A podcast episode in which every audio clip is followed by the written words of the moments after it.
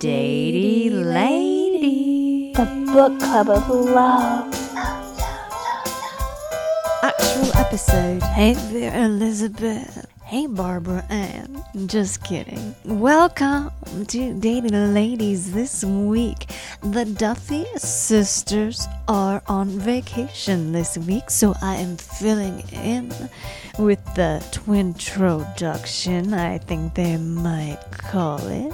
So, no twin sides this week just me. And now, usually, I am at the end of the episode giving you some information about how to get more involved with them on social media. So, I'm just going to do that at the beginning of the show. And in the future, you can listen for me after the episode. I always enjoy it when you join me. Now, how can you follow these girls? You can go to Instagram. There is at Datey Ladies, at the Poubelle Twins. There you can see photos of them wrestling, modeling, acting. Also, they have a Facebook account, The Poubelle Twins. Poubelle is spelled P O U B E L L E. If you would like to send them a physical letter, a real deal letter, a snail mail, you may do so by writing P.O. Box 121, North Hollywood, California 91603.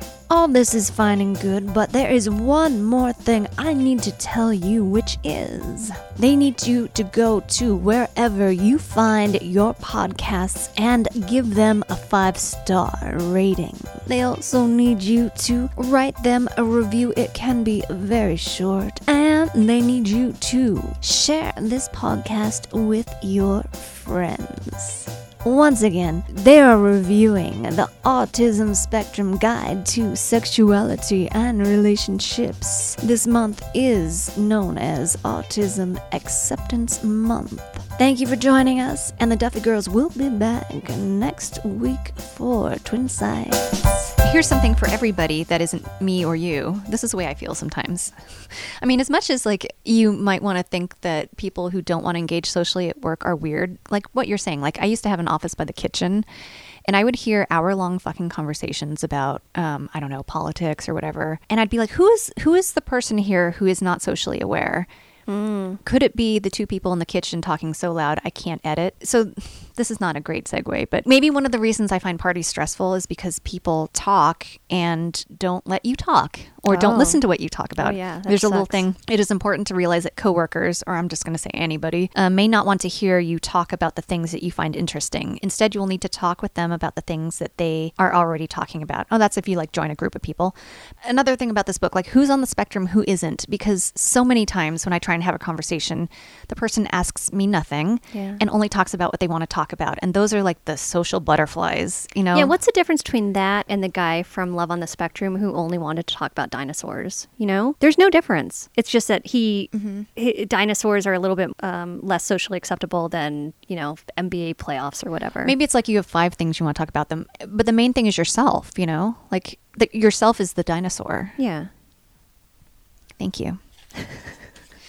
and I felt really bad actually for the guy who only wanted to talk about dinosaurs. He had trouble finding love. He did. That was actually the moment in that series when I I got really sad. I got sad because he didn't he didn't understand that he couldn't talk that much about dinosaurs. And I think the women who met him were like, "Oh, he's cute." Yeah. But he couldn't quite make it past the dinosaurs. You know, and I suppose he wanted to share this thing that he loved so much, Yeah. and they went to the museum where all the dinosaurs were. Of course, he's going to be talking about dinosaurs. You guys went to the museum to Yeah, where the thing is dinosaurs. that the dinosaur museum. Well, Sophia, when I asked you to suggested that you buy books about Abraham Lincoln and George Washington, it's because my children know every country, every state, every body of water, every adjacent country, every country inside in relation to Size in relation to the blah, blah, blah, like Yeah, yeah. everything. And Mhm. so now, since they know every state, I thought presidents would be good, and they do enjoy presidents. So I'm trying to branch out because I want my children to be able to talk to other people Yeah. about things. So presidents are supposed to lead to something else, Sure. I think they're all going to be speaking like seven languages in four but you just don't know. I know. I Barbara, I'm not offended. I'm not offended. Well, your Plus, son, but your son got really mad at me too. What did he get mad about? Well, Oh. when when I served the confetti cake, he got really mad that I was trying to kill him by feeding him confetti. he was tired. Um, he had int- you'd uh, ch- introduced him to VR Oh yeah, And yeah. it- See, that's the thing. I bought a VR. headset, which was fucking amazing and emotional. I went to Red Square, which I haven't been to since '96, and I dream about almost every night. And I was in Red Square, and my son was just like, "I want to see it." Yeah. I mean, oh, my son's so great. But I snapped at him because I was having this emotional moment. So we were just tired. And I witnessed all that. You just didn't know because I was standing outside your your boundary. Oh, who else saw that? I felt bad. It was a parenting fail. Well, I bought the VR thing because again, like I'm trying to put all this stuff in context for them. No, they just want a little. A state to them is like a squiggly line with a color inside. They don't Is want- it? I do they- don't know. I don't know either. Yeah, that's why brains are so interesting. Yeah. Mm. Can I read what what, page are you on? Because I'm on page sixty. 44. Okay. Um, non autistic people have particular expectations around behavior of and interactions with people that they call friends. These expectations seem to be culturally based and so are not the same for everyone. That's so confusing. For people on the autism spectrum, we think of people as friends who we feel comfortable around and who like us and with whom we can interact without constantly worrying about whether we have done or said something wrong. That's my exact definition of friendship.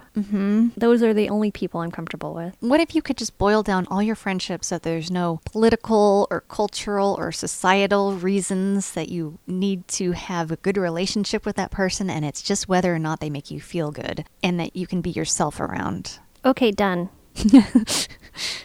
Um Shout out to uh, Tammy and Ashley and Lisa yeah.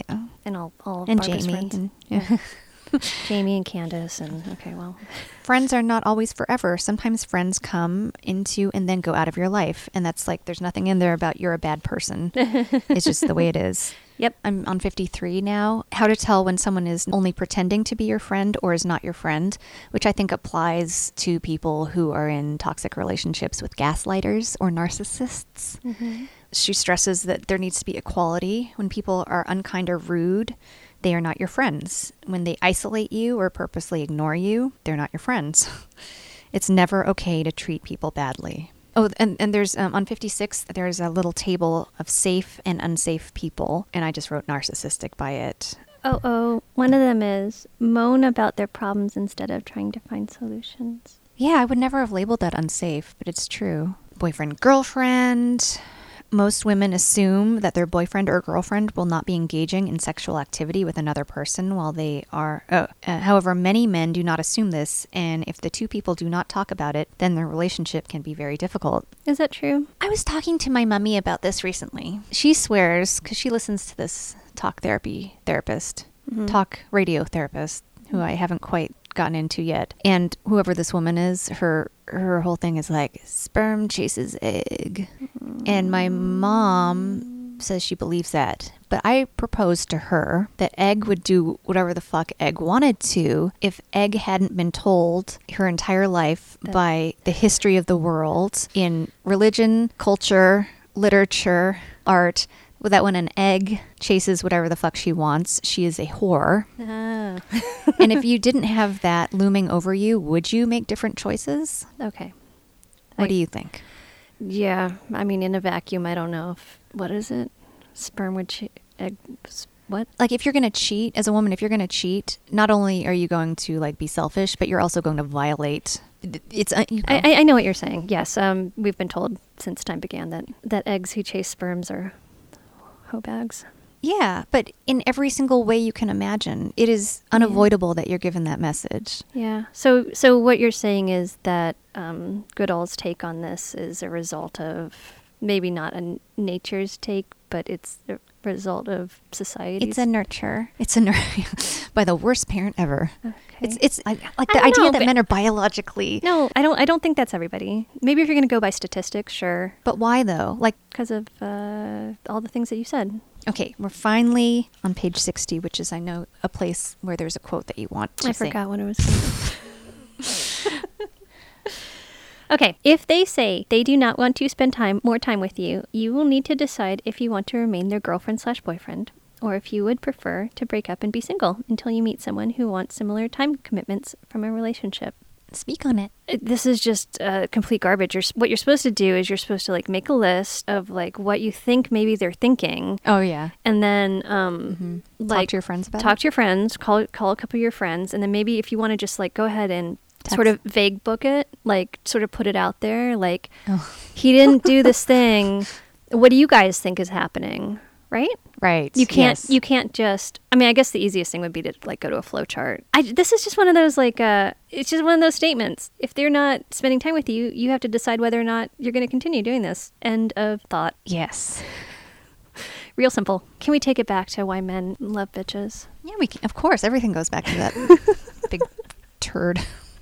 The author of Why Men Love Bitches could write a whole chapter and never get to this. Yes. she wrote a whole book and never got to that. I mean, he. this this very simple concept of like, uh, okay, well, this thing isn't working. Now you have to decide whether or not you're going to stick with it. It's just real simple. It's real simple, right? Yeah. Why do we think that there's only one option? Like, why men love bitches is like you focus on one person and you need that one person. When there's a million, this book is telling you uh, tacitly that if it's not working, Yeah, you get to decide whether or not you're going to stick around. yeah. Oh yeah, she says um. What I think we're still taking it. What are we going word by word in this book? Yes.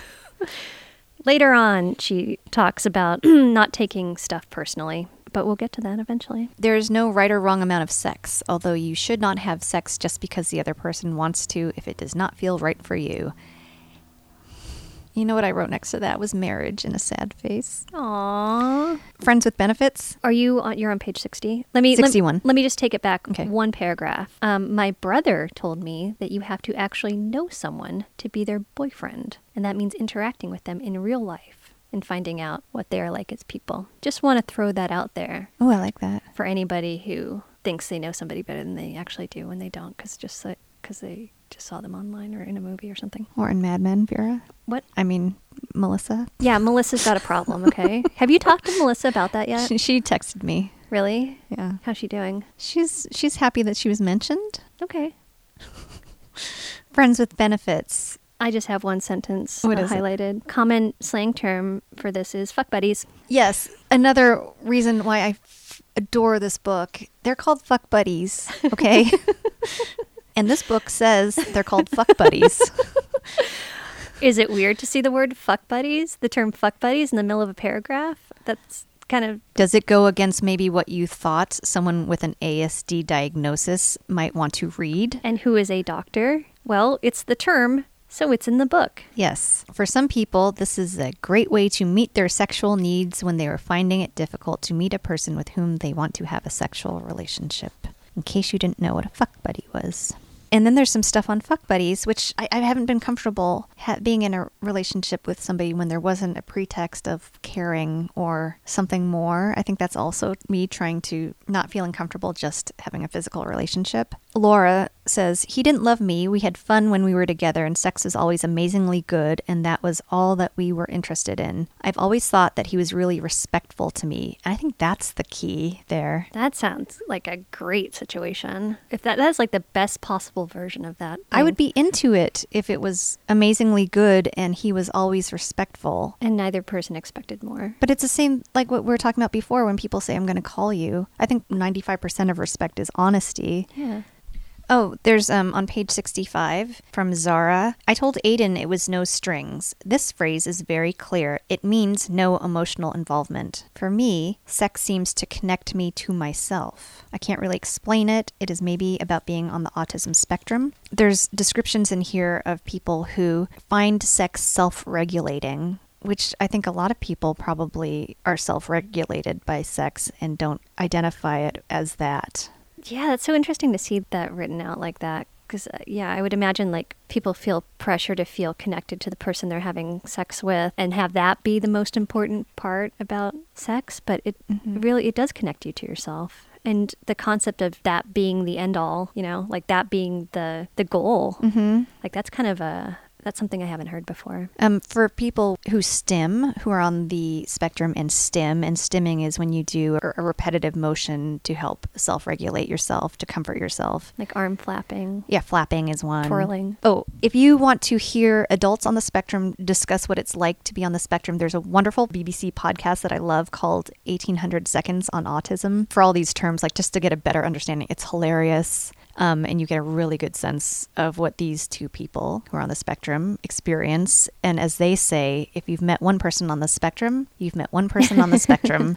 Um, so I, I recommended that to you. But yeah, so it will help people not have to stim, as stimming is considered, uh, you know, disruptive. That, that's part of the whole like autism acceptance movement is that people should be able to do whatever it takes to feel good, even if it makes someone else uncomfortable if you don't understand it. Which is people do that all the time in different ways, like get drunk at a party and act like an asshole or Smoke a cigarette. smoke a cigarette. I mean, there's ways that are destructive and less destructive, but stimming, everybody stims in different ways, you know, they're just, you know, socially acceptable or not. True. Uh, there's a little tidbit you should never be violent or aggressive to a sex worker or refuse to pay them.